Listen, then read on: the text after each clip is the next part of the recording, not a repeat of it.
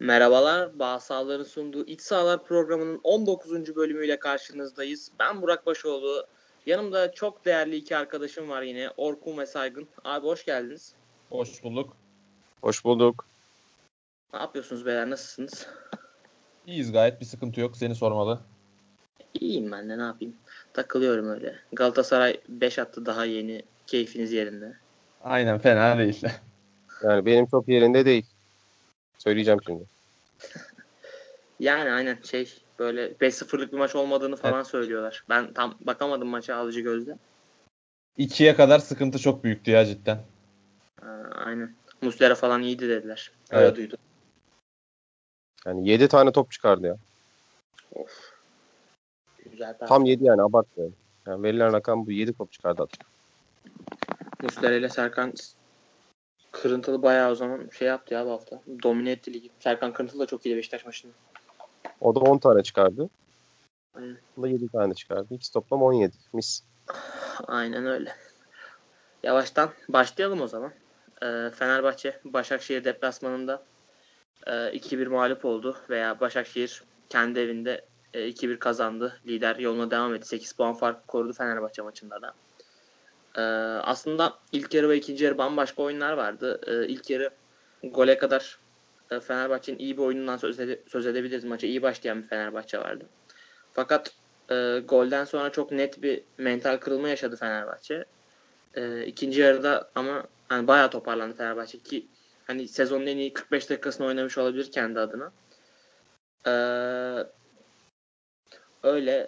Saygın abi, sen nasıl buldun Başakşehir'i? Oynadıkları oyunu beğendin mi? Ne diyorsun? Hak ettiler mi sence kazanmayı? Yani çok hak ettiklerini söyleyemeyeceğim. Yani şimdi Başakşehir'le alakalı şöyle bir durum var. Yani Süper Lig'i konuşanlar için en konforlu takım büyük ihtimalle. Çünkü yani 0-0 iken ne yaptığı belli. Öne geçince ne yaptığı belli. Yakalanınca ne yaptığı belli. Yani ve hani Başakşehir'i izlememiş olsak ve şu an tahmini konuşsak büyük ihtimalle 3 aşağı 5 yukarı söyleyeceğimiz şeyler tutar. Yani hemen hemen her maçının ilk yarısında bir 5'er 10'ar dakikalık dilimlerde rakibi yarı sahasına kapatıyor. Çok hızlı top çevirip ceza sahasında birden fazla oyuncusunu demarke vaziyette topla buluşturup skoru buluyor bir şekilde. Bu maçta da öyle oldu. Hani çok iyi bir başlangıç yapmadılar ama golden sonra dediğin gibi Fenerbahçe biraz dağıldı. İpler elinden kaçırdı. Özellikle Tolgay çok kötüydü ilk yarıda. Her top aldığında ilk topu Tolgay alıyordu Fenerbahçe orta sahasında ve hem yüzünü döndüğünde kendisine dönen top isteyen arkadaşı olmuyordu. Hem de kendisinin de ekstra bir sıkıntısı vardı, formsuzluğu vardı. Ve çok kötü bir ilk yarı oynadı. Başakşehir bunu bayağı iyi kullandı. Yani farkı artıramamaları aslında çok iyi kullanamadıklarını gösteriyor ama baskıyı çok iyi kurdular ve epey fırsat yarattılar o şekilde.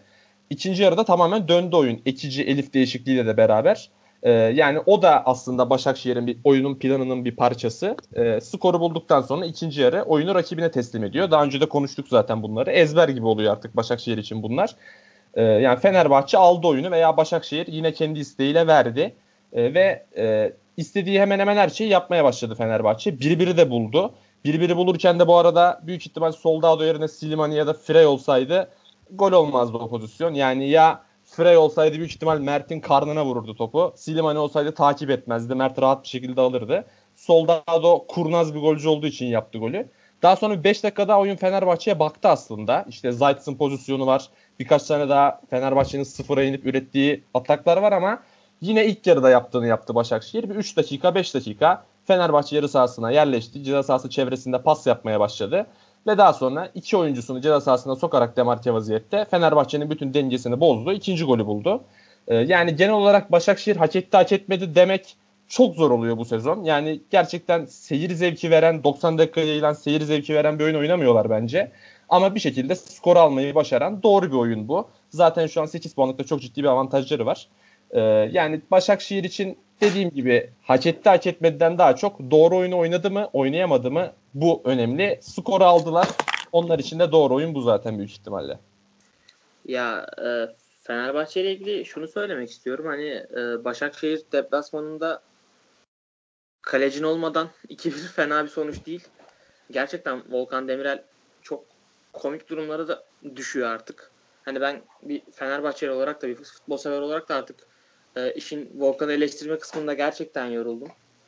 Yani çünkü artık yıl 2009 oldu. Volkan 37 yaşına, 38 yaşına geldi. Hala biz Volkan Demirel konuşmak zorunda kalıyoruz. Bu çok saçma bir durum. Volkan Demirel'in hani ilk golle yaptığı çok saçma, rezalet bir hata zaten. Evet, aynen. İkinci golde de çok geç çıkıyor kalesinden. Hani bundan önceki maçlarına bakıyorsun. Rizespor maçında da yediği hani goller net hatalı değil ama kurtarılmayacak toplar değil. Hani Fenerbahçe kalesinden asla bir artı değer göremediği gibi sürekli ilk fırsat geldiğinde de eksi değeri görmüş oluyor. Hani Harun'un neden tercih edildiğini anlamıyorum zaten. Öncelikle bir Volkan Demirel noktasına değinmek istedim. Ama Fenerbahçe adına bu maçta olumlu olarak bahsedilebilecek şeyler de var. İkinci yarıdaki oyun, hani Başakşehir'e karşı 30-40 dakika civarı bu kadar baskın oynayabilmek. Hani baskın olmaya geçtim. Başakşehir zaten maçın belli bölümlerinde topu veriyor ama pozisyonu da üretmeyi başardı Fenerbahçe ve Başakşehir bu kadar ciddi baskı yediğini hatırlamıyorum ben uzun zamandır. Belki Erzurumspor maçında biraz.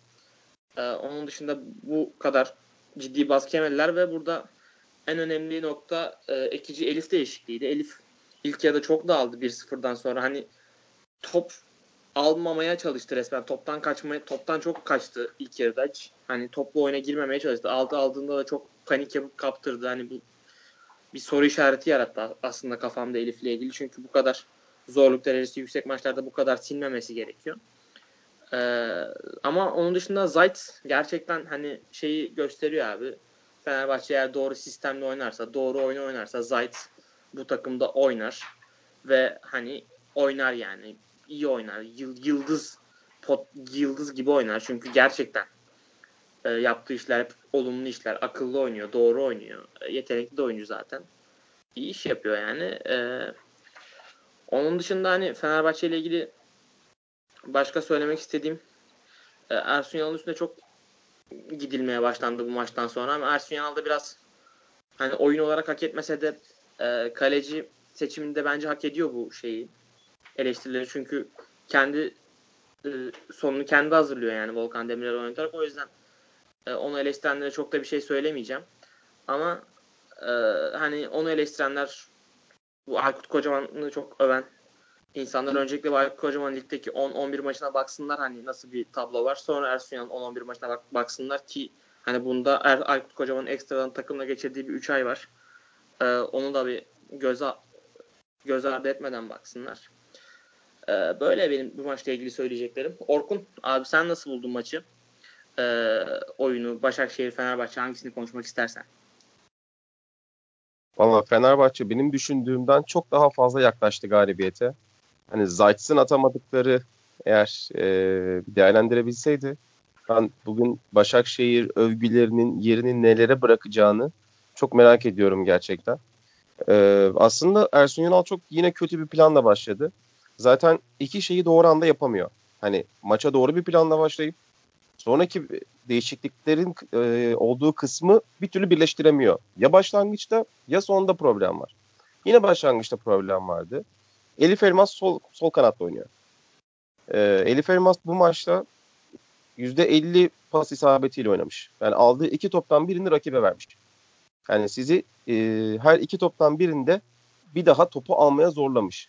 Şimdi Başakşehir maçı gibi bir maçta Türkiye'nin en kompakt takımına karşı hiçbir hata payın yokken senin ve belli bir yapısal problemlerin de varken Elif tercihi sol açıkta, yani çok büyük bir facia. Hani işte o içeri girer, orta sahayı biraz daha sıkarım diye düşündüyse de zaten buna hiç gerek yoktu. Bir ikinci yanlışta çıkarttığı orta saha Tolga Jailson Zayt bu maçta çıkmaz. Kadıköy'de çıkar. Çünkü Başakşehir aslında çok sert bir takım değil. Başakşehir yumuşak bir takım. Ama onlara karşı siz de yumuşadığınız zaman onların o dezavantajını, fizik dezavantajını ortadan kaldıramıyorsunuz. Onları biraz daha zorlamanız lazım. Şimdi bu orta sahada bunu yapamadım. Bir de maçın başında ya ben mi yanlış gördüm bilmiyorum. Jailson üçlü savunmanın sağ stoperi gibi oynadı daha çok. Hani sahanın o bölgesinde konumlanmıştı. Sonradan işte düzeldi falan ama bir de benim gördüğüm bir istatistik gördüm. Jailson'la Tolgay 3. bölgede sadece 3 pas yapmışlar. Şimdi bu takımın randımanla üretmesine imkan yoktu. Başakşehir'in istediği zaten buydu. İlk yarıyı çöpe atabiliriz zaten. İşte golü de buldu Başakşehir. Volkan sağ olsun. Yani Volkan'ın hala oynamasındaki motivasyonu da çok merak ediyorum bu arada. Hani mesela alt sıraların o stresi ise Harun o konuda ondan daha tecrübeli. Yani onu da tercih edebilirler. Yani hiçbir şekilde kalede durmasının artık mantıklı bir tarafı yok. Ersun Yanal'ın geçmiş olaylarını da düşünecek olursak Volkan'la yaşadıkları, o dönemki oyuncu grubuyla yaşadıklarını. Yani Volkan neden hala kadroda? Ben gerçekten çok merak ediyorum bunu. İkinci yarıda bir şey değişti. Mehmet Ekici oyuna girdi.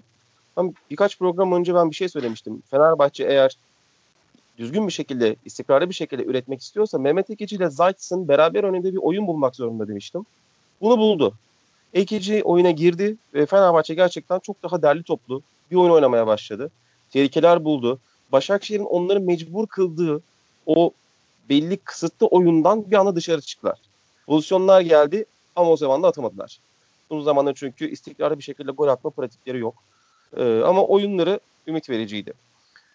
İkinci gol gerçekten çok şanssız oldu. Hani yine Visca. Hani Başakşehir takımında sadece onun verebileceği bir pası verdi Mossora'ya. Volkan yine müthiş bir çıkış yaptı gerçekten. Yani tam bir imza çıkışı yaptı. Sonrasında gol. Ve hani o gole de offside diye itiraz etti ayrıca. Hani maçtan ve futboldan artık kafacı bu kadar uzaklaşmış durumda. Gerçekten inanılmaz. Benim Başakşehir'in almasını beklediğim bir maçtı ama bu kadar zorlanarak almasını beklemiyordum açıkçası. Yani Başakşehir bir maçta puan kaybedecekse o muhtemelen bu maçtı. Yani bunda da olmadı. Zaten ilk defa bu kadar coşkulu sevindiklerini gördüm ikinci golle.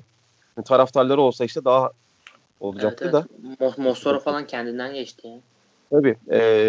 Ve Fenerbahçe'yle bu maçta Dirar'ın yokluğu çok belliydi. Fenerbahçe kadro dışı bıraktığı oyuncuları eksikliğini arıyorsa bu planlamayı yapanlar bir kendilerine dönüp bakacaklar. Rize'ye verdikleri Atıf şu maçta Elif'in yerinde çok daha iyi oynardı. Kesinlikle çok daha iyi oynardı. Yani o önümüzdeki sene zaten şimdiden yaklaşıyor. Onun planlamalarında umarım bu seneki gibi yapmazlar. O planlamayı her kim yaptıysa. Başakşehir yine işte beklendiği gibi Saygın'ı çok doğru söyledi. Ne yapacağını zaten biliyorsunuz artık. Sıkılıyorum biraz ben Başakşehir konuşurken, izlerken. Zaten Kayseri'yi bu hafta yendikleri zaman artık rotasyonlar başlayabilir. Yani işte o oynamaz, bu oynar falan. Gökhan'inler falan oynamaya başlayabilir artık. Ondan sonra iş zaten bitiyor. Zaten Galatasaray'dan da devamlı bir gün önce oynuyorlar. Hep onlar önce oynuyor, Galatasaray sonra oynuyor. Bir şekilde kazandıkları için de Galatasaray'ın üzerindeki baskı da biraz daha artmış oluyor. Hani şampiyon olacaklarından değil, ben inanmıyorum ama şimdi de bu tarafı var. Yani benim için maç böyleydi açıkçası. Umarım Ersun Yanal bir denge bulur artık. Maç başlangıcı ve sonraki planı arasında. Yani çünkü ikisini de doğru yapmadığı sürece Fenerbahçe hep bu sıkıntıları yaşamaya devam edecek. Ya kesinlikle öyle, evet haklısın. Yani ne zaman Ersun Yanal doğru kadroyla çıksa maça ikinci yarıda değişikliklerde bir sıkıntı oluyor veya tam tersi oluyor. O konuda haklısın abi. Ama ben şeye de çok sinirleniyorum açıkçası yani. Sinirlenme değil de tepkiliyim ya abi. Hani Başakşehir kazanıyor. Fenerbahçe'yi yendi 2-1. Hani maç bittikten sonra Başakşehir'in oynadığı futbol doğru futbol olarak adlandırılıyor tırnak içinde. Abi yani hani futbol böyle bir oyun değil ki ya. Başakşehir maçı bence kazanmaya daha yakın olduğundan kaybetmeye yakındı bu maçta ve hani bu kadar da skora göre konuşmak çok doğru gelmiyor bana. Kesinlikle. Kesinlikle. Yani Beşiktaş-Konya maçında da bunu konuşacağız. Galatasaray-Antalya maçında da bunu konuşacağız. Skor her şeyi göstermez. Zaten skorun her şeyi gösterdiğine inandırılmaya çalışıldığımız için zaten bugün bu haldeyiz. Başakşehir'in Avrupa'da yapıp geldikleri de malum. Yapamadıkları daha doğrusu. Yani Abdullah Avcı bu şekilde devam etsin açıkçası. Yani önümüzdeki sene bu kadroyu ne kadar değiştirecekler bilmiyorum. Ciddi bir para kazanacaklar. Bir de o zaman görelim. Yani bir de o zaman görelim. Çünkü yani bu fiziksel yapıyla, bu oyuncu grubuyla ancak bu şekilde oynarsınız. Halı saha temposunda oynuyorlar. Gerçekten halı saha temposunda oynuyorlar. İnanılmaz bir illüzyon var. Ben bu zamana kadar çok şampiyon olan gördüm. Galatasaray, Fener'i, Beşiktaş'ı, Bursa'yı hepsini gördüm. Ama hiçbirinde eksikleri vardı hepsinin kendi çapında. Ama hiçbirinde bu kadar illüzyonla ben parlatıldığını görmedim. Kesinlikle görmedim. 12 gol yemişler, 13 gol yemişler falan. Ya bu tempoda bu kadar hani kapanarak da zaten olsun o kadar yani. Aynen öyle yani. Ya abi bu maçta işte sadece Mert Günok al Fenerbahçe'nin kalesine koy. Volkan Demirel al Başakşehir'in kalesine koy. Çok acayip yerlere gider yani bu maç. Ya Mert'i falan geç yani Fenerbahçe'nin kalesine al Mehmet Topal'ı koy. Daha iyi olur yani. Aynen. Valla Volkan Demirel artık yani gerçekten eleştirmek istemiyorum ben artık Volkan Demirel ya. Yani ben hayatımın bu evresinde artık ben Volkan Demirel eleştirmek istemiyorum. Yani yoruldum abi ben artık kaç senedir ya. Gerek yok. Oynatmayın abi yani tamam seviyoruz. Yani seviyor. Fenerbahçe taraftarı seviyor. Hepimiz seviyoruz. Takımın kaptanı efsane evet. Ama yani performansı yetersiz. İşini şu an... Bir efsane kendini bu duruma düşürmez. Iniesta istese Barcelona'da kalamaz mıydı? Ya yok yani Volkan Demirel'in efsaneliği yani bir senede veya iki senede bitecek bir şey değil. Bu şey yani sağ içi tamamen sağ içi değil o ama şey. Tadında bırakmak lazım her zaman için. Her zaman tadında bırakmak lazım. Tadında bırakmadığın her an bunlar olacak. Ama yani aslında Ersun Yanal'ın oynatmaması lazım. Yani Volkan Demirel kendi kendine çıkıp abi ben oynayacağım deyip sahaya çıkmıyor. Birileri onu oynatıyor. Oynatılmaması lazım. Ki ben bu haftadan sonra da artık Volkan Demirel'in kesik yiyeceğini de düşünüyorum. Bu arada Elif Elmas konusunda da pratikte ben de aslında Elif Elmas'ın oynamasını doğru bulmuştum. Başakşehir'i presle yıldırmak için yani orta sahadan bir oyuncu sol kanada koyma konusunda ama Elif Elmas gerçekten teknik direktörlerini çok zor durumlara düşürüyor bazen ortaya koyduğu performanslarla. Hani Koku'yu da çok zor durumlara düşürdü. Ersun Yanal'ı da yaptı. Gerçekten inanılmaz dağınık göründü maçta. Bir de Başakşehir gibi alan daraltan bir takımın karşısında zaten konuştuk da. Hayır, onu yapacak da orta saha özellikle bir oyuncuyu kanada koyacaksın abi elinde Alper var öyle veya böyle. Hani yeterliliğinden değil ama tanım olarak o pozisyonun oyuncusu olduğu için. Tam onun işi bu. Ya onu oynat o zaman en kötü. Yani Elif sol kanatta ben denenen hiçbir maçta verim alındığını bilmiyorum. Hatırlamıyorum. Ama bunu denemeye devam edelim. İyi maçları var. Sol kanatta. O zaman bu maçı da yeterince konuştuk. Yavaştan. Eklemek istediğiniz bir şey yoksa tabii var mı maçla ilgili eklemek istediğiniz bir şey? Benim yok. Benim de yok abi. Abi o zaman yavaştan Galatasaray Antalyaspor maçına geçelim. Galatasaray evinde 5-0 mağlubiyetle Antalyaspor. Galatasaray bunları ara ara yapıyor. Bu farklı mağlubiyetleri alıyor TT Arena'da. Orkun senle başlamak istiyorum abi. Bu Başakşehir'in farkı açmasının ben Galatasaray üzerinde iki tane psikolojik duruma yol açma ihtimali olduğunu düşünüyorum. Bir, aşırı stres. İki, artık olan oldu durumundan kaynaklanan bir rahatlama geleceğini düşünüyordum. Galatasaray bana ikincisine daha yakın gibi geliyor. Sanki biraz daha rahat görüyorum ben Galatasaray'ı. Gördüm bu maçta Galatasaray'ı. Sen ne düşünüyorsun? Hem bu konuyla ilgili hem genel bu maçla ilgili neler söylemek istiyorsun? Ulan maç 5-0. İki takımın da 7'şer tane isabetli şutu var. Maçın adamı Muslera. Yani yarın gazete manşetlerine, ilk sayfalarına bakın spor gazetelerinin. Galatasaray işte ezdi, şöyle aldı, böyle kazandı diyen olursa gidin dava açın yani. Çok ciddi bir sahtekarlık vardır ortada. Abi Galatasaray'ın TT Arena'da böyle büyüsü var. Bir maçta ne olduğunu anlamıyorsun. Bir bakıyorsun maç 5-0 bitmiş. Yani Galatasaray Alanyaspor'u yapmıştı mesela Galatasaray bu ligin ilk yarısında da. Ya biraz yumuşak takım yakaladığın zaman yapıyorsun. Daha doğrusu rakip sertse bile yumuşamaya başladığı anda Galatasaray bunun fişini çekebiliyor. O yüzden hani arenaya gelen Seyrantepe'ye gelen takımların 90 dakika o sertliği koruması gerekiyor. Çünkü çok başka bir motivasyonla orada oynuyorlar ve yani her şey kötü giderken bile bir anda çıkıp işi bitirebilme potansiyelleri var. Zaten performanstaki dalgalanma da iç saha dış saha ayrımı da bundan kaynaklanıyor. Böyle bir iç saha durumu var Galatasaray'ın ama bu maç özelinde özellikle duran toplarda inanılmaz sıkıntı çekti. Hani Fatih Demirel'in bir tweetini gördüm. Hani Galatasaraylı oyuncular duran topta gerçekten duruyor gibi. Bir tweet. Hakikaten öyleydi. Yani hepsi duruyorlar. Yani Muslera duran topta çıkardı. Duran topun dönüşünde yaydan şutu çıkardı. Akan oyunda uzaktan şutu çıkardı. Her şeyi çıkardı. Yani pozisyonun her türlüsünü verdim rakibe. Bu işin bu tarafı. Ama bir tane bunun iyi tarafı var. Muslera geri döndü. Galatasaray maçtan çok onu kazandı. Maçta onun eşantiyonu oldu. Aslında bakarsan. Yine geçen programlarda söylediğimiz gibi Emre Akbaba bu sene ilk 11 oynayamaz. Hele yine bu yumuşak orta sahayla çıkıyorsun. İşte Belanda, Emre, Endiaye. Ya delik deşik oldun. Hakan Özmert aldığı topla çıktı. Ki bu Hakan Özmert Başakşehir maçının dökülen adamıydı şundan bir iki hafta önce. Yani Hakan bir iki haftada kendine işte özellik mi ekledi? Hayır. Tanımın özelliklerini ortaya çıkarttı. Böyle bir durum var. Ayrıca Deplasmanda senin rakibin lig üçüncüsü. Ve topla oynamakla hiç işi yok. Antalya'nın kazandığı bütün maçlara bakın %35-40'la topla oynamış deplasmanda. Bu maçları %40'la oynadılar. 7 tane isabetli şut atıp gittiler. Ha gol atamadılar, o ayrı mesele. İkinci yarı donk oyuna girdikten sonra işte biraz daha işler düzeldi Galatasaray adına. Daha böyle bir derli toplu gördük onları. Yine tehlikeler oldu ama ilk devredeki o görüntüden çok daha farklıydı donkun girişi. Şimdi burada Fatih Terim'in yapacağı şey, bana göre yapması gereken, Belhanda, Feguli, Emre üçlüsünden ikisi dönüşümlü oynayacak. Bak istersen Onyekuru'yu kes, istersen Cagne otursun, Onyekuru stoperlerin arasına koşsun ama bu şekilde bu orta sahayla devam edemezsin. Rindon Galatasaray'ın şu andaki bir numaralı oyuncusu. Önem olarak, kalite olarak değil, önem olarak bir numaralı oyuncusu. Bu tesadüf değil. Beşiktaş'ta Atiba, Trabzon'da Abdülkadir, Galatasaray'da Donk. Bak ne zaman bunları iyi oynasa, ne zaman bunlar takımlarında istikrarlı bir şekilde yer bulmaya başlasa, o takımlar iyi oynayıp sonuç alıyorlar abi. Bu bir tesadüf değil. Fenerbahçe bu oyuncuyu bulamıyor işte bu halde. Çünkü oradaki oyuncu senin sahadaki karakterini, sertliğini, duruşunu, isteğini yansıtan adam. Kim ne derse desin. Antalya'yı zaten söyledik birkaç cümle. Onlar kendi adına yapabilecekleri her şeyi yaptılar. Yani bu deplasman oyunu ligde kalmak için yeter zaten. Yeter ki işte Bofi'nin konsantrasyonun düşmesini, ayrıca Sangare'ydi bu maçta gerçekten aradılar.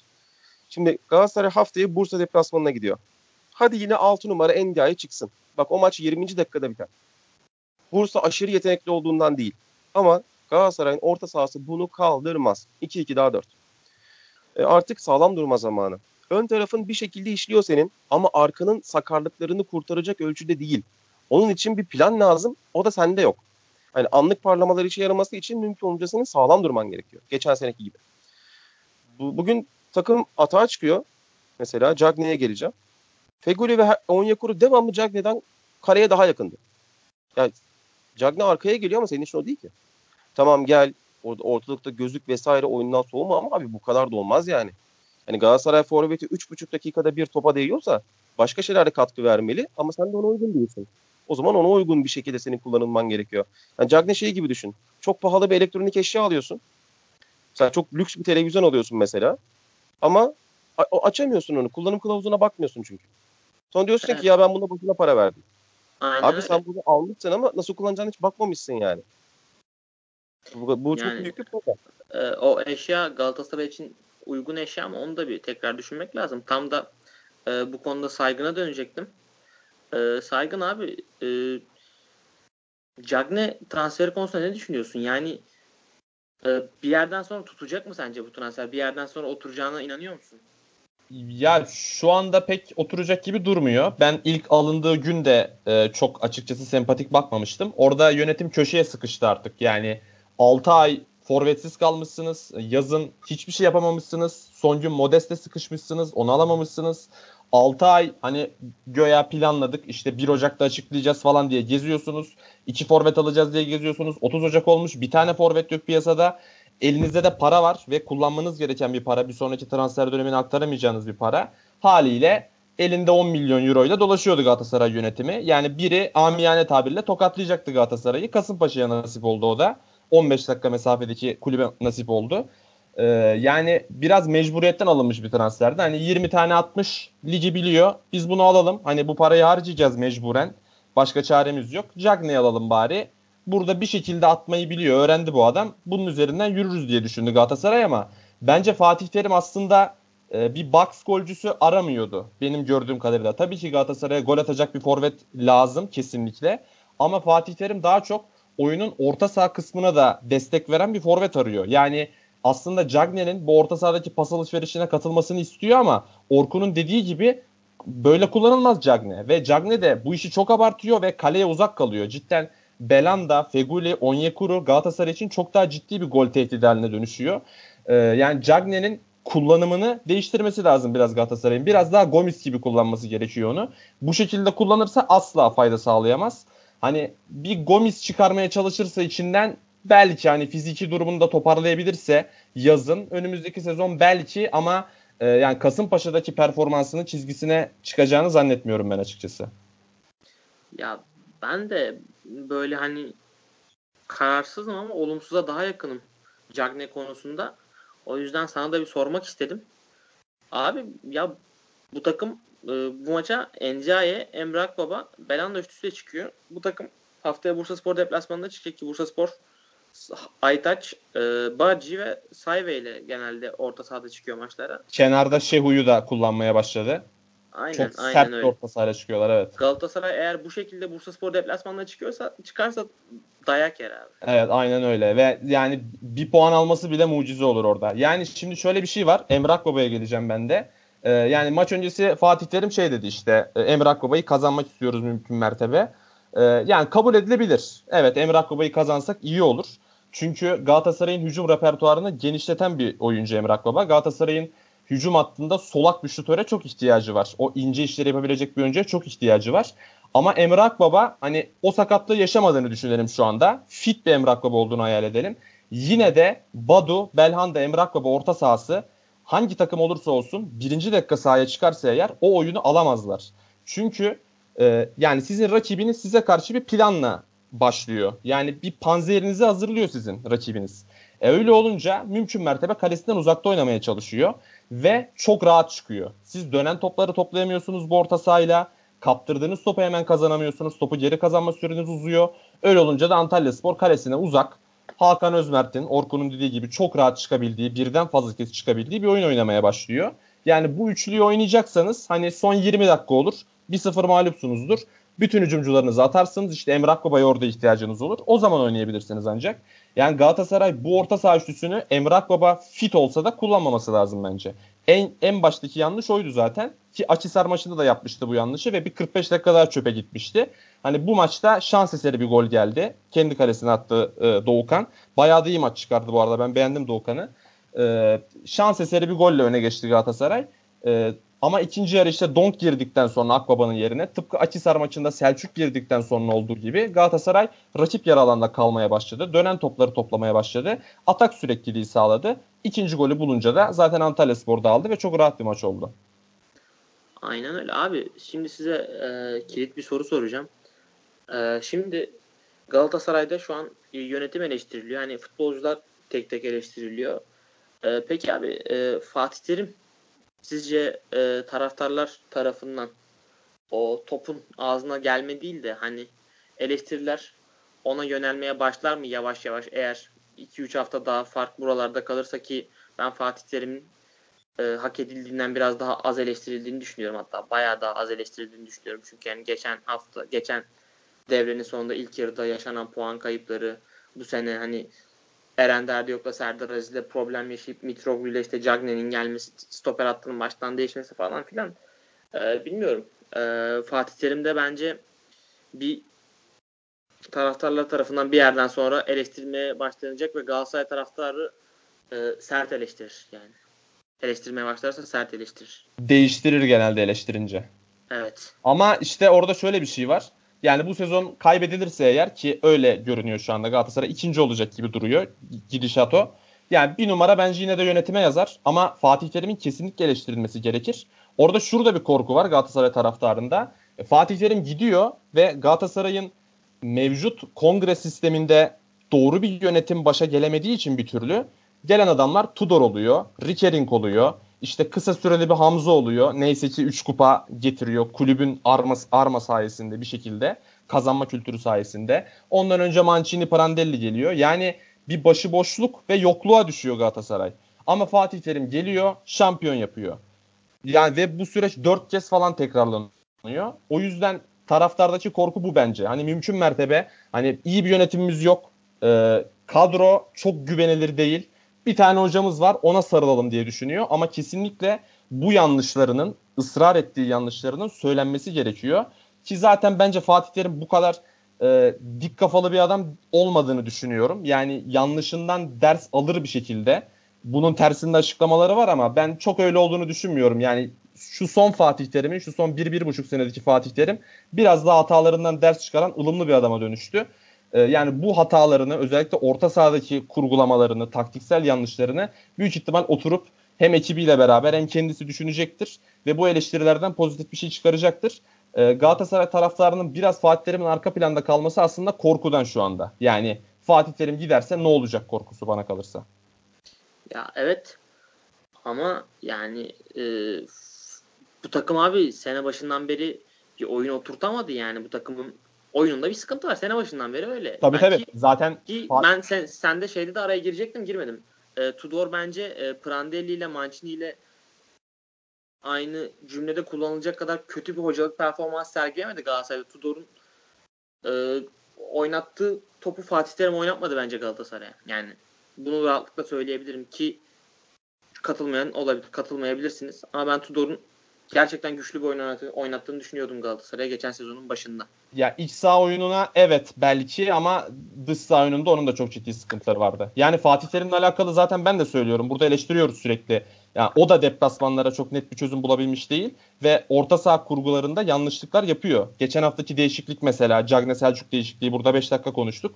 Yani çok fazla hatalar yapıyor Fatih Terim. O da biraz kontrolden çıktı aslında. Ama yani bence Galatasaray'da bir hoca arayışı varsa, Fatih Terim boştaysa bu evlilik mutluluk getiriyor. Bu evliliğin yapılması gerekiyor bence. Artık da hani herkes dersini aldı bence. O yüzden devam etmesi gerekiyor ama kesinlikle... Tabii canım yani bir sene şampiyon olamadın diye Fatih Terim göndermek tabii de doğru değil yani. Her sene baştan olmaz. O zaman yavaştan abi Galatasaray'ı da kapatalım. Orkun var mı abi son eklemek istediğim bir şey? Yani zaten söylediğiniz Fatih Terim'in de bazı yanlışları artık görmesi lazım. Ersun Yanal'da olduğu gibi onun da artık planın iki tarafının da başlangıcı ve bitişi artık doğru bir şekilde oturtması gerekiyor. Ayrıca bir tık da Arda kardeşler için söyleyeceğim. Onyekuru'ya kontraya çıkarken verdiği faulü başka statlarda da vermesini tavsiye ediyorum. Bakalım o zaman nasıl tepkiler alacak. Yani o faulü bir versin. Zaten Başakşehir maçındaki yönetilmeni falan biliyoruz ama yani hakemliğin çok temel bir kuralından bir haber. Umarım bir daha böyle bir şey yapmaz yani. Yoksa hakemlik kariyeri çok kısa sürer. Böyle bir şey olmaz. Peki o zaman ufaktan Beşiktaş-Konyaspor maçına geçelim. Beşiktaş belki de çok daha rahat kazanabileceği maçı çok zora soktu. 3-2 mağlup ettiler Konyaspor'u. Fofana Konyaspor'da oyuna girdikten sonra dikkat çeken oyuncuydu. Karius'un kötü performans artık Beşiktaş'ta da iyice konuşulmaya başlandı. Yani Karius'ta sıkıntılar var. İlk yediği gol çok sıkıntılıydı. Yine burada bir kaleci eleştirisi yapılabilir. Saygın senle başlamak istiyorum abi. Önce olumlu taraftan başlayalım. Beşiktaş'ta inanılmaz bir Burak Yılmaz performansı var ki Burak Yılmaz gelmeden önce çok tartışılan bir isimdi. Ama Burak Yılmaz kendini çok rahat sevdirdi Beşiktaş taraftarına. Valla ligin en iyi golcüsü diyebiliriz herhalde şu anda. Yani futbolculuğu tartışılır bence. Hani takıma verdiği katkı, oyundaki varlığı tartışılır ama golcülüğü kesinlikle tartışılamaz. Ligin en iyisi bence şu anda. Yani ve Laiç'e verdiği pas da mesela müthiş bir pas, ara pası. Yani bunları genelde pek yapmazdı aslında Burak Yılmaz. En son Galatasaray'da falan gördük bunları Hamza Hoca döneminde. Ama Trabzonspor'da falan sadece gole odaklı bir oyuncuydu. Ama Beşiktaş'ta çok daha sahiplenmeye çalışıyor. O taraftarın vermiş olduğu tepkiyi dindirebilmek, ön yargıları kırabilmek için çok daha fazla veriyor kendini oyuna. Ve Burak da kendini oyuna verince, oyunda kalmaya çalışınca zaten gol sezilerinin nasıl olduğunu biliyoruz. Çok fazla pozisyona giren, çok fazla arayan bir oyuncu. Yani gol için her şeyini veriyor adam cidden. Ve Beşiktaş hani acaba sezon başında almış olsaydı şu an nerede olurdu çok merak ediyorum. Bu senaryoyu görmeyi ben isterdim açıkçası. Yani büyük ihtimalle halen yani Galatasaray kadar şansı olurdu çok büyük ihtimalle. Tabii Galatasaray da forvet almadı gerçi ama Beşiktaş'ta Burak masaya oturmuştu sezon başında. Son anda olmadı iş. Acaba olsaydı Beşiktaş nereye giderdi merak ediyorum ben. Yani çok büyük bir ihtimalle bir 6-7 puan fazlası olurdu Beşiktaş'ın. Maçla alakalı da yani Beşiktaş en iyi futbollarından birisini oynadı bence ve kesinlikle öyle ya. Ben çok beğendim Beşiktaş'ı. Ve bence seçici de bir maçtı. Yani çünkü Aykut Kocaman böyle maçları çok sever. Hani oyunun kontrolünün rakipte olduğu ve kendisinin hani sadece savunma yerleşmeleriyle uğraşacağı maçları çok sever. İşte Fenerbahçe deplasmanı en yakın örneği zaten. Ama Beşiktaş kesinlikle Aykut Kocaman'ın planını tamamen bozdu. Atiba Medel orta sahasının bunda payı çok büyük. Zira bu orta sahayla çıktığınız bir maçta oyunu kurmanız çok kolay olmaz ama rakibe baskı yaparak işi bitirebilirsiniz. Ki zaten hem ilk golde hem son golde Bunu gördük. Beşiktaş'ın attığı goller. İkisi baskı, biri frikik golü zaten. Atiba Medel orta sahasının dezavantajını da yedikleri golde gördük ama işte oyunu kuramadılar ve 1-1'e geldi maç. Yani Konyaspor hemen hemen hiçbir şey yapmadan 2-2'yi buldu ve taraftar karşısına geçti Beşiktaş'ın. Yani işte işler ters gitmeye başlayınca, bir şeyler yolunda gitmeyince insanlar da bunu görüyor haliyle. Skora bağlı bazı tepkiler verilebiliyor. Son derece normal bu. Yani Karius hariç biraz da Quaresma'yı dışarı tutabiliriz. Beşiktaş'taki bütün oyuncular elinden gelen her şeyi yaptı ve gayet iyi top oynadılar. Özellikle 2-1'den sonra 3'e 4'e çok rahat gidebilecek bir maçtı. Hani ikinci golde Fofana'nın olağanüstü bir bitiriciliği var ama Karius çıkmasaydı acaba Necip kapatır mıydı? Onu bir düşünmek lazım. İlk golde %100 hatası var zaten. İkinci golde de çıkmasa sanki hani Fofana'nın çok fazla seçeneği kalmayabilirdi ama müthiş bir gol vuruşu tabii.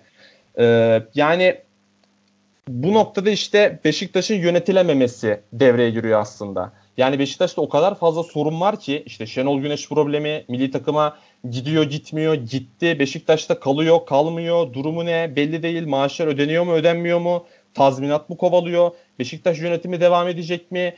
Ya bir sürü zaten otopark kavgaları falan filan bir sürü mevzu var Beşiktaş'ta ve çok fazla kaos var. Beşiktaş'ta 2 yıl zirveyi gördü. Oradan iniş hiç kolay değildir bunu sindirebilmek. Ve haliyle bundan sonraki her maçı Beşiktaş'ın... Çok sert bir iniş oldu. Evet aynen. Bundan sonraki Beşiktaş'ın iç sahadaki her maçı buna benzer senaryoda geçerse böyle olur. Yani Göztepe maçı Beşiktaş yarım saat tek kale maç oynasın, Japon kale maç oynasın, 6 tane 7 tane kaçırsın. Göztepe golü attığı anda taraftar karşısına dönecek hemen. Beşiktaş bunu çok sık yaşayacak. Çünkü Beşiktaş'ın saha içinden çok, saha içinde de bazı problemleri var ama saha dışındaki problemleri çok daha fazla Beşiktaş'ın. Kesinlikle öyle zaten. Yani Beşiktaş konuşurken kimse yani 5 dakika saha içi konuşuluyorsa geri kalan 35 dakikada saha dışı problemleri konuşuluyor Beşiktaş'ın. Beşiktaş'la ilgili hani gerçekten çok rahat kazanabilirdi Beşiktaş bu maçı. Bir an gol attıktan sonra çok saçma sapan bir gol yediler. Yani Karius da gerçekten yenecek gol değil o. Evet aynen. Çok basit, çok rahat bir gol yedi orada. Şenol Güneş iyi oynadı. İyi bir oyun planıyla çıktı sahaya. Ama yani orta saha artık düşmeye başladığında Kagawa'yı tekrar yine Laik'in yerine oyun alması, yani gerçekten çok iyi bir hoca olmasının yanında çok sabit fikirli. Yani belki Şenol Güneş'in buraya gelmesini, bu kadar iyi bir teknik direktör olmasını sağlayan şey bu sabit fikirliliği. Ama bir tık üste çıkmasını engelleyen de bence bu yine bu sabit fikirliliği. Abi yani artık Lens de yorulmuş orada. Lens de iyi bir maç çıkarmış. Çok gitmiş gelmiş, artık yorulmuş zaten maçın sonunda. Hani geri koşamıyordu Lens. Kagawa'yı da al artık. Yani bunu Fenerbahçe-Beşiktaş maçında da konuşuldu. Top çevir, biraz top yap, biraz rahatlat oyunu ama hiç bu toplara girmiyor Şenol Güneş. Enteresan gerçekten. Konyaspor tarafından bakınca da maçta abi kocamanın ben şu an Konyaspor'un oyun konsantrasyonundan memnun olduğunu düşünmüyorum. İstediği oyunu da oturtamadı bence. Ki oyuncular da Aykut Kocaman'ın sistemine ne kadar inanıyor şu an o da tartışılır. Gerçekten Konyaspor benim hani beklediğimden çok çok çok daha kötü bir Konyaspor görüyorum. Onun dışında başka da bir şey yok. Maçla ilgili ekleyeceğim. Orkun sana gelmek istiyorum abi. Bu Beşiktaş'ın Şenol Güneş problemi. Bu Şenol Güneş'in hani garip basın toplantıları, sürekli hafta içi hafta sonu bir şeyler söylemeye çalışıyor ama tam da söylemiyor. Böyle hep bir tripli açıklamalar. Ne düşünüyorsun bu konuda genel olarak? Şenol Güneş bu zaten. Yani 65 yaşında. 55'te de böyleydi. 60'ta da böyleydi. 65'te de böyle. Onu öyle kabul etmek lazım. Beşiktaş'ın bir Şenol Güneş problemi yok. Beşiktaş'ın bir yönetim problemi var. Yani sonuçta Şenol Güneş oraya seçimle gelmedi. O maaşlı bir çalışan, bir eleman. Ve onunla ilgili inisiyatif almakta, karar vermekte yönetimin elinde. Adı üstünde yönetim. Onlar bu işi çözecek. Taraftar maçında çok protesto bulundu. Zaten bunu söylemiştik daha önce Konya maçının protesto olacağını. Ne söylesek çıkıyor zaten. Ama orada Beşiktaş taraftarı o kadar çok protesto yaptı ki sonunda doğru muhatabı buldular. Bir ara yönetim istifa sesleri duyuldu. O doğru sesti işte. Yani tamam Karius, Necip bunlar zayıf halkalar. Şenol Güneş bu zayıf halkaları sahaya süren hoca, ama yönetim o zinciri yapan, yani o zinciri yapan kuyumcu, o esnaf onlar işte. Yani senin tepkiyi ona vermen lazım. O yüzden de hani Şenol Güneş Cuma günü ne söyleyecek bilmiyorum. Açıklamayı yine erteletti. İşte ben maç bittikten sonra sahada el salladı tribünlere vesaire, ben gidecek zannettim. Hani artık maç sonu istifayı açıklar diye düşündüm ama Cuma'ya erteledi. Valla bir 10 sene öncesinin iyi dizisi En Son Babalar Diyar'da da Hallederiz Kadir diye bir karakter vardı, fenomen. O da ödemelerini hep Cuma'dan Cuma'yı yapacağım derdi ama hiç yapmazdı. Bakalım Şenol Güneş bu Cuma ne yapacak yani. O geldi bir an aklıma. Şimdi maça dönecek olursak, çok böyle bir Konya maçından beklemediğim kadar açık başladı maç. Hani bir Konya maçında ilk iki golünde şok presle gelmesi beni şaşırttı açıkçası. İşte yani daha böyle bir duran toptan vesaire açılmasını bekliyordum ben maçın. Üçüncü golle frikikten geldi zaten. Bu maçta Serkan'ın 10 tane kurtarışı var. Yani müthiş bir rakam bu. Yani Beşiktaş bu kadar protestolar altında, bu kadar hani sert yani durması beklenen bir protestolar 2-2'den sonra başladı zaten ya. Yani maç içinde bir protesto olmadı zaten. Bu kadar üretken oynaması beni çok şaşırttı. Çok da keyif aldım açıkçası maçı izlerken. Burak Yılmaz bu takımın Wagner Love, Larin ve Peklemek'le kaybettiği haftaları her maç taraftarın ve camianın yüzüne vuruyor. Bak, taraftar o gollere seviniyor ama bu senaryo geçen sene de olabilir. Yani kulüp yönetimleri tamam duygusal olacak da çok da duygusal olmayacak. Sen gerekeni yapacaksın. Her zaman için. Şenol Güneş konusunda şu an öyle davranımlar ya da farklı hesapları var. Bilmiyorum. Adriano ve Gökhan'ın oyuna girdiği her an tehlike oldu. Saha genişleyince, Konya'nın savunması gereken alan büyüyünce Lay için çok daha etkili olduğunu gördük. Mükemmel top oynuyor. Yani oyununun çoğunu 3. bölgede oynayan bir adam %90 isabetle 43 pas yapıyorsa ya bu zaten işini yapıyor demektir. Ki golünü de attı. Isı haritasına bak. Sol ve ceza sahasının sağ ve sol köşeleri Lay için en etkili olduğu, en sıcak olduğu yerler. Oralardan müthiş geliyor. İşte bek katkısı alınca da gerçekten müthiş oluyor ve Adriano da zaten maçın fişini çekme fırsatını kaybetti bu plan sayesinde. Karyus'u ve Necip'i söyledik zaten. Hani olacak iş değil. Yani Medeli stoperde başlatmamanın nasıl bir açıklaması var çok bilmiyorum açıkçası. Onun işte orta sahada Oğuzhan tercihi belki olabilirdi. Oğuzhan artık oynatmıyor yani. Başka bir şey var o olayda. Ya, oynar. Yani oynatırsan oynar. Neden oynamasın? Tamam ama tercih etmiyor yani artık. Ya işte bu adam böyle bitiyor zaten kafaca. Şimdi böyle her şey çok güzel. Beşiktaş şöyle oynadı, böyle oynadı. Ama maç 2-2'ydi. Maç 2-2'ye geldi. Yani Fofana, işte Konya'yı da biraz konuşalım. Fofana bu ligin Adama Traoresi gibi bir şey bana göre. Sonradan giriyor. Yetenekli, hızlı bir kanat oyuncusu. Skora da gidiyor. Hakikaten kandırıyor. Ki genelde o işte Konya maç berabereyken ya da öndeyken girdiğinde müthiş potansiyel. Bu maçları gerideyken girdi ama öyle bir pozisyonda golü attı ki hani Konya 3-1 öndeymiş gibiydi o boşluk. Karius'un da tabii yine saçma bir çıkışıyla çok rahat bir şekilde golü attı. Burada da iki tane Ali Konya'nın sırasıyla önce 2 puanını aldı, sonra 1 puanını aldı. 2 puanını alan Ali Palabıyık'tı ve VAR hakemleriydi. Amir'e yapılan hareket net penaltı. Gerçekten net penaltı. VAR'a bile gidip bakmadılar. VAR'daki adamlar ne yapıyor? Orada hani çekirdek çitleyip izdivaç programı mı izliyorlar? Yani bunun bir kere özrü yok. En ufak şeyde ıncık cıncık şeylerle bile VAR'a gidiyorsun. Ya bugün Galatasaray'ın attığı 5. golde Cagne ile stoper arasında Kıbrıs Adası büyüklüğünde boşluk var. Ona bakıyorsun. Buna bakmıyorsun. Ya hadi canım sen de. İkinci Ali de Ali Turan. Ya 35 yaşına geldi. Bak 35 yaşında bir taraftar bile tecrübelidir maç izleme konusunda. Sen 35 yaşındasın, tecrübeli bir oyuncusun. Son dakikada topu kalecinden alıp çıkmaya çalışıyorsun. Sen bunu 25'inde de yapamıyordun. 30'unda da yapamıyordun. Şimdi de yapamıyorsun. Bu özgüven nereden geliyor? Hani Aykut Kocaman maçtan sonra çıkıp hakeme sallıyor. Tamam senin 2 puanını hakem aldıysa 1 puanını da Ali Turan aldı. Ona da konuşacaksın herkesin içinde. Çünkü bu kapalı kapılar ardında konuşulacak bir şey değil yani. Bu öyle böyle bir hata değil bu. Bu artık emekli edilmesi gerekiyor bana göre Ali Turan'ın. En çok Serkan'a üzüldüm ben. Onun gerçekten müthiş emeği vardı. Haftanın kalecisi olacaktı. Ama çok yazık oldu hedeflerine, emeklerine.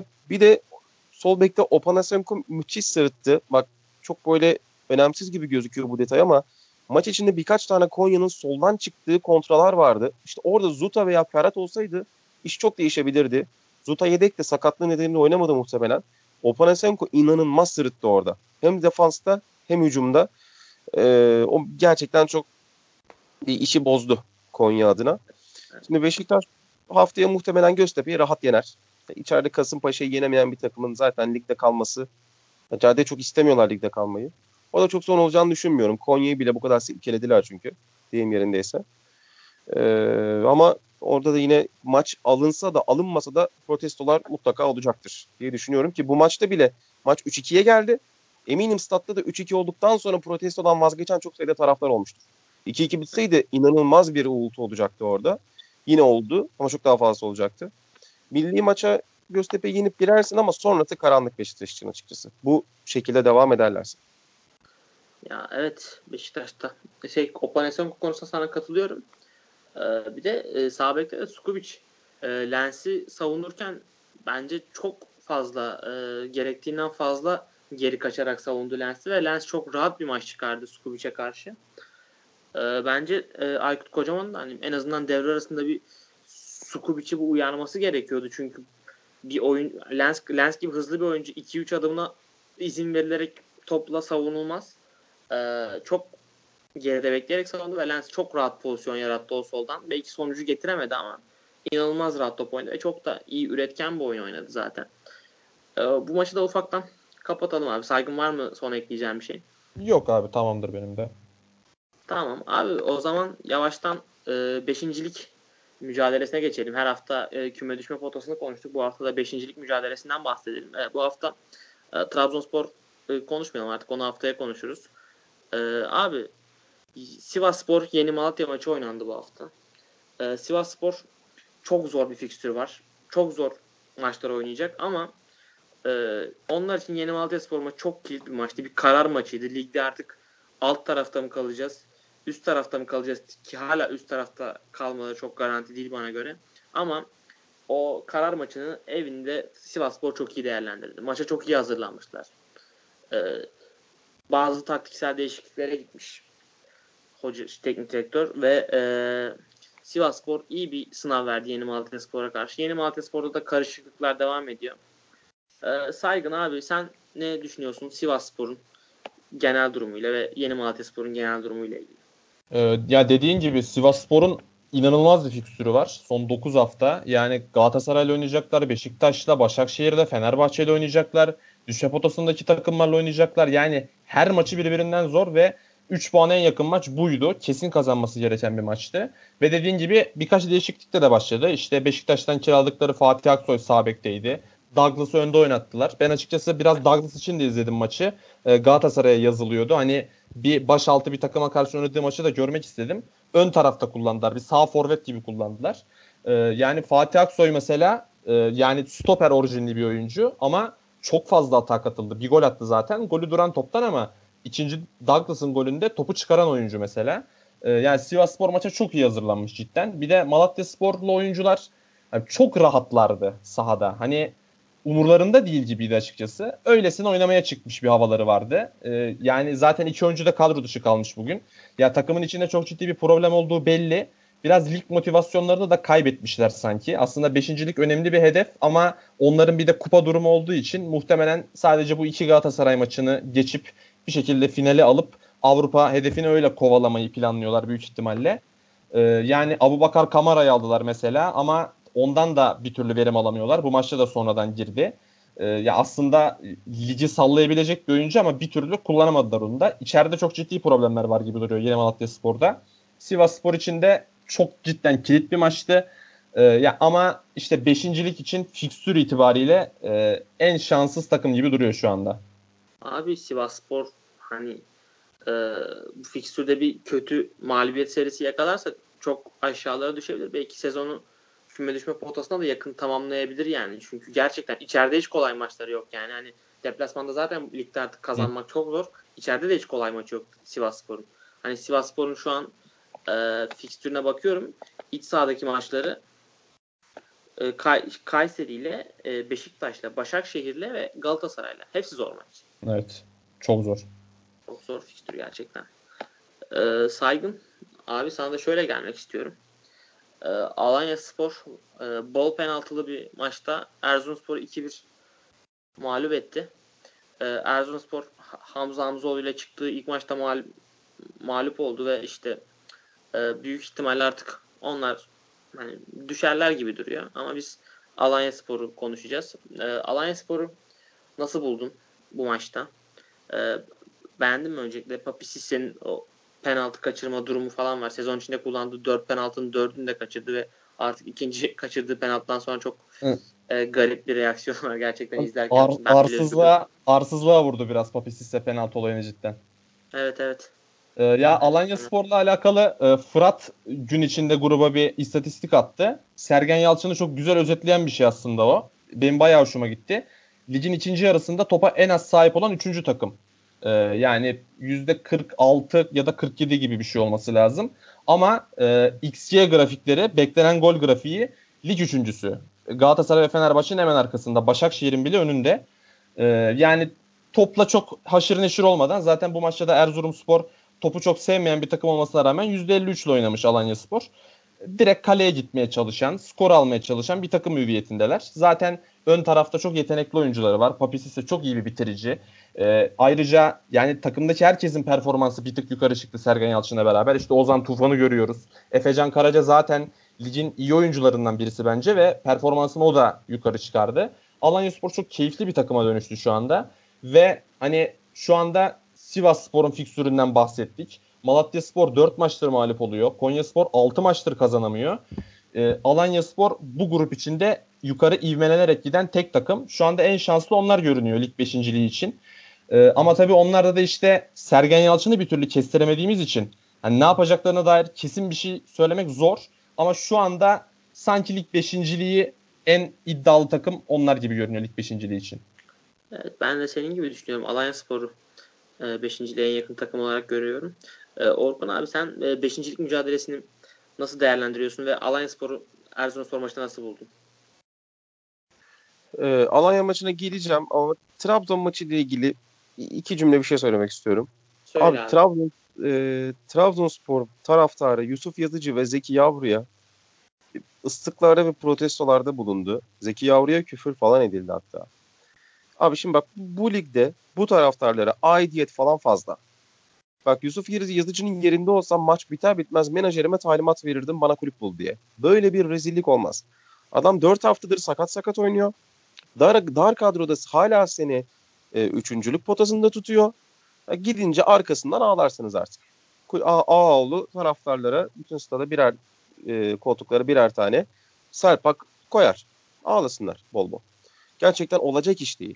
Zeki'nin de maç sonu açıklamalarına her futbol sever bir baksın. Adam inanılmaz bir isyan. İnanılmaz haklı bir isyan. Bu adam sana sezon başı gelmiş. Garanti para sıfır. Çok cüzi bir maç başı ücrete gelmiş ve oynamamış adam zaten. Yani yedek kalmış Pereira'nın arkasında. Devre arası da sessizce git demişsin adama. Adam efendice gitmiş. Lig sonuncusunda oynuyor. Şimdi ne yapacak bu adam sana? Maçı mı satacak? Top mu oynamayacak bu adam? Yani ne istiyorsunuz? Ya böyle bir şımarıklık, böyle bir hani kendini bilmezlik olamaz ya. Olamaz yani. Ayıptır, günahtır. İnsanların emeğine biraz saygı gösterin ya. Ya o zaman göndermeseydin adamı. Zaten Pereira'da sakatlandı, oynardı sende. Hani şimdi mi kıymete bindi? Ya oradaki taraftarın çoğundan da daha Trabzonludur Zeki Yavru yani. Şimdi bu tarafı var. Yani Trabzonspor şu an isyan edecek bir durumda yok. Ligde 4. sıradasın, maçı da kazanmışsın. İyi de oynuyor. Yani sıkıntın ne, onu anlamıyorum ben. Motivasyonu bu? Ben hala, şimdi bak, bu hafta deplasmanda Erzurum'da Yusuf yok. Trabzon taraftarı buyursun izlesin maçı şimdi. Kart cezalısı Yusuf bu hafta yok. Bakalım ne yapacaklar, nasıl izleyecekler maçı. Çok merak ediyorum ben. Ya bu kadar olmaz ya. Ya ben hala Trabzon'un bu arada bak Beşiktaş'tan üçüncülüğü alacağını düşünüyorum. Abdülkadir Parmak 90 dakika oynadı. 76'da girip penaltıyı aldı. Adam yine maçı çözdü. Hala Trabzon'un en önemli oyuncusu o. Bak en iyisi değil, en önemlisi. Ya sen böyle gidiyorsun bir şekilde. Kör topal. Yani bir şey tutturmuşsun, gidiyorsun. Ya kardeşim niye protesto ediyorsun? Bu adam zaten bu sene sonu gidecek büyük ihtimalle. Zaten bir daha görmeyeceksin 5-10 yıl neyse. İnşallah bir daha dönmez buralara. Yani sen ne istiyorsun daha yani? Ya gerçekten ben işte bu yüzden her çıkış yapan genç futbolcunun bir an önce Avrupa'ya gitmesi gerektiğini düşünüyorum. Kulüp fark etmeksizin. Yani gidecek bu adamlar, kendini kurtaracaklar. Burası çünkü o olgunlukta, o medenilikte bir ülke değil. Takım fark etmiyor bu arada. Trabzon, Galatasaray, Fener. Trabzonspor taraftarı abi, Türkiye'de takım sahada oynayan takımı en fazla geri çeken taraftar olabilir ya. Yani hani anlıyorsun. Yani abi bir tribün hani 2-3 tane yan pas yapılınca uğuldamaya başlamamalı ya. Böyle olmaz yani. Strese sokuyorsun. Evet. Genç oyuncular var senin takımda. Hepsi çoğu genç yani, yerli oyuncular. Abi o zaman seni Premier Lig'e alalım. Sen Premier Lig izle sabahtan akşama kadar. Yani. Aynen. İzleme buraları. Dönelim şimdi Alanya'ya. Geçen haftaki Akhisar maçını güzel telafi ettiler. Erzurum'un da hani fişini çektiler diyebiliriz artık. Mete Kalkavan gerçekten iyi maç yönetmiş. Hani verdiği penaltıların hepsi doğru bana göre. Bir Aynen. maçta 5 tane penaltı olursa 5'ini de vereceksin yani. Yani hakemlik bu çünkü. O anlamda çok takdir ettim onu. İşte şimdi 34 puanlı 3 takım var. Malatya, Sivas, Alanya. Alanya bunun içinde en iyisi şu anda. Malatya zaten bitmiş durumda. Sivas zaten cehennem gibi fikstüre giriyor. Alanya sessiz sakin. Onlar kadar dikkatle çekmediler çünkü. Büyük maçlarda çünkü daha siliklerdi. Ama benim şu anda 5. lig için en büyük adayım Alanya diyebilirim. Konya'dan da iyi takım bu arada Alanyaspor. Ve çok da Rize dar Spor zorlayabilir oraya bu arada. Rize Spor bugün konuşmadık ama Rize Spor da önümüzdeki haftalarda oraya doğru bir girebilir yani. Ama şu an için ben Alanya'nın çok daha hani şanslı olduğunu düşünüyorum. Zaten 3 puan da önde. Tam bu çok zaten şimdi 6. ile 13. arasında bir 3 puanlık bant var. Takımlar çok sıkışmış durumda oraya.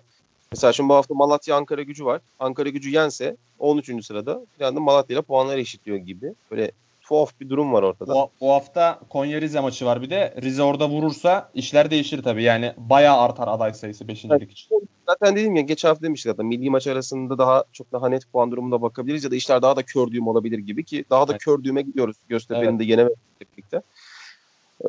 Ben Alanya'yı çok hakikaten beğeniyorum. Ve çok dar bir takımla oynuyorlar şu anda. Hakikaten zaten işte 23 kişiyi falan tamamlayamadılar bu hafta çıkan takımda. Böyle bayağı bir eksikleri vardı. İşte oyundan sonradan sokabildiği oyuncular Cenk Ahmet'le Taha'ydı örnek veriyorum ki. Başka zaten yapamadılar değişiklik. Oyuncular yok ellerinde. Junior Fernandes falan yoktu ellerinde. Hakikaten çok takdir ediyorum Sergen'in orada yaptığı işi. Umarım önümüzdeki senede bir tam sezona başlayıp şöyle bir hastalığı devam eder. Papis Lisse'de yeni Wagner'la bu hayırlı olsun ligin. Bu işte Mart ayındayız. Kasım-Aralık ayında 3 büyüklerden birinin gündemine girdiğini görürüz mutlaka. Penaltı konusunda da tribe attı. Yani ne gerek var? Yani zaten bir tane penaltıyı kaçırmışsın. Geldin sonra ikinciyi kaçırdın falan. Hem de yani birini kaleciye taktın, birini Alanya'nın işte o kale arkasına esmiyor. Malavgat tarafına falan attı topu. Hiç gerek yok böyle şeylere. Efendi gibi oynuyorsun. Golünü de atıyorsun zaten. Takım da sen sırtında gidiyor. Hiç bunlara gerek yok. Trabzon Odayaga'dan vazgeçti penaltı konusunda. Sosa 76'da maç 1-1. Stat gergin. Dünyanın en temiz penaltısını attı. Yani penaltı atmak başka bir şey. Wellington gayet güzel penaltı atıyormuş demek ki. O şekilde de bir formül bulmaları lazım. Çünkü bunlar değerli fırsatlar. Erzurum zaten artık düştü gözüyle bakabiliriz.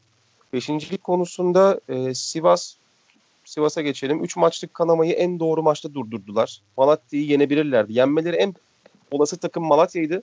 Onu da yendiler zaten. Beşincilik için benim adayım Sivas değil. Bu hafta Fener maçında kendilerinden bir sürpriz beklemiyorum açıkçası. İlginç kontra silahları var. Ama yine bir Rize değiller bu anlamda da. Ama işte bunların ne zaman oynayacağını hiç kestiremiyorsunuz. Yani ne zaman nasıl yapacaklarını kestiremiyorsunuz. O yüzden ben Sivas'ın işte 8-10 civarı bir yerde ligi bitireceğini düşünüyorum. Malatya hakikaten tepe taklak gidiyor. 2019'da tek galibiyetleri var. 3 maçtır gol atamıyorlar. 4 maçtır kaybediyorlar. Yani bunun için herhalde takımın yarısını falan değiştirmiş olman lazımdı. Ya da işte Evkur sponsorları herhalde buraya senet yüzünden haciz göndermiş olmalı diye düşünüyorum. Böyle bir düşüşün akılla mantıkla hiçbir ilgisi yok. Yani bir tek Sadık Çiftpınar'la bu takım bu hale geldi. Yani şimdi Murat Sadık'ın gitmesiyle bir takımın oyunu bu kadar değişmez. Sağ dışı faktörler kesinlikle var Malatya Spor'da. Ertaç da Murat da kadro dışı kalmış. Gerçekten müthiş bir hamle. Yani bu son işte Sivas maçına çıkan kadroya bir bakın. Farnol ile Alexic çıkar. Tertemiz birincilik kadrosu var. Hani cumartesi 1.30'da işte Ümraniye deplasmanında çıksın maça bak. Öyle bir kadro.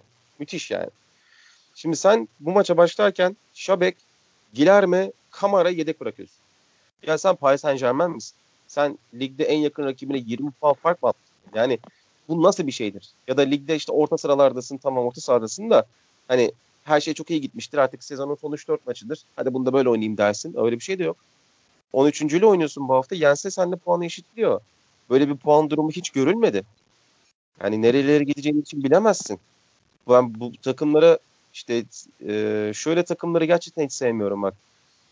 Devre arasına kadar belli bir ritimle geliyorlar. 4'te 5'te 6'da geliyorlar. Ondan sonra bir futbolcularını veriyorlar. Kasımpaşa bunu yaptı. Malatya bunu yaptı bu sene. Ondan sonra birden Şalter'e indiriyorsun. Abi senin o zaman taraftara saygın yok. Kamuoyuna saygın yok. Oyuncuna saygın yok. Hiçbirine saygın yok demektir. Böyle takımları gerçekten ben hiç ısınamıyorum. Ve bu takımlar da genellikle zaten bir yerden sonra bunun cezasını çekerler illaki. Ama o sene, ama ertesi sene. Malatya bilmiyorum ne yapacak. Yani zaten seneye Guilherme, Alex falan bunları tutabileceklerini düşünmüyorum ben.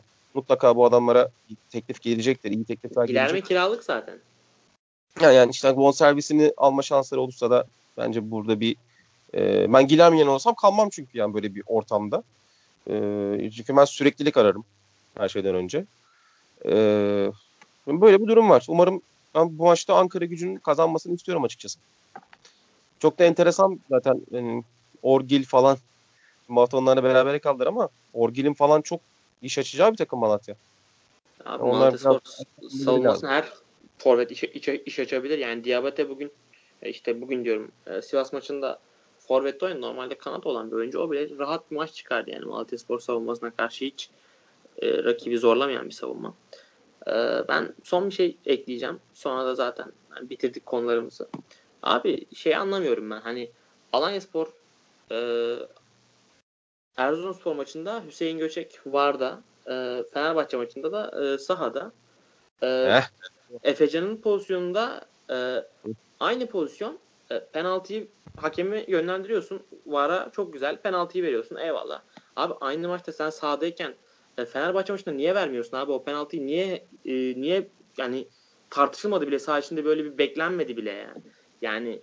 Yani geçtim artık, verdi vermedi hani ona veriyor buna niye vermiyorsun geçtim abi, bir standart olmalı artık bu ligde ya. Yani hani MHK değişiyor, belki değişir, belki önümüzdeki sene yine değişir ama bu ligde bir standart yakalanması lazım hakemler konusunda. Gerçekten tadı çok kaçtı artık bu işin ya. İstersen her hafta MHK değiştir. Bak o hakemleri teker teker değiştirmediğin sürece bunların hiçbir şekilde düzelme şansı yok. Bu ligin tek çaresi yabancı hakemdir. Yani bu hakemler zaten sahadaki maçı yönetemiyorlardı. Şimdi VAR geldi, VAR'ı da yönetemiyorlar. Bu adamların çünkü maç yönetmek gibi bir dertleri yok. Gizli bir gündemleri var muhtemelen. Kendi istediklerine göre skorları tayin ediyorlar. Mehmet Ayan'ın bir tweetini gördüm. İşte bir istihbarat almış. Başakşehir maçındaki uygulama doğru. Alanya maçındaki uygulama yanlış şeklinde. Alanya maçında mıydı ? Evet. Aynen. Doğru aynen. Kafam karıştı ya. Yani o düşünmüyorum ben öyle bir şey olduğunu açıkçası. Yani neden sen aynı adamsın ya, nasıl iki farklı karar verebiliyorsun? Hani ne, sen orada demek ki o maçın öyle bitmesini istiyorsun. Bu maçın böyle bitmesini istiyorsun demektir.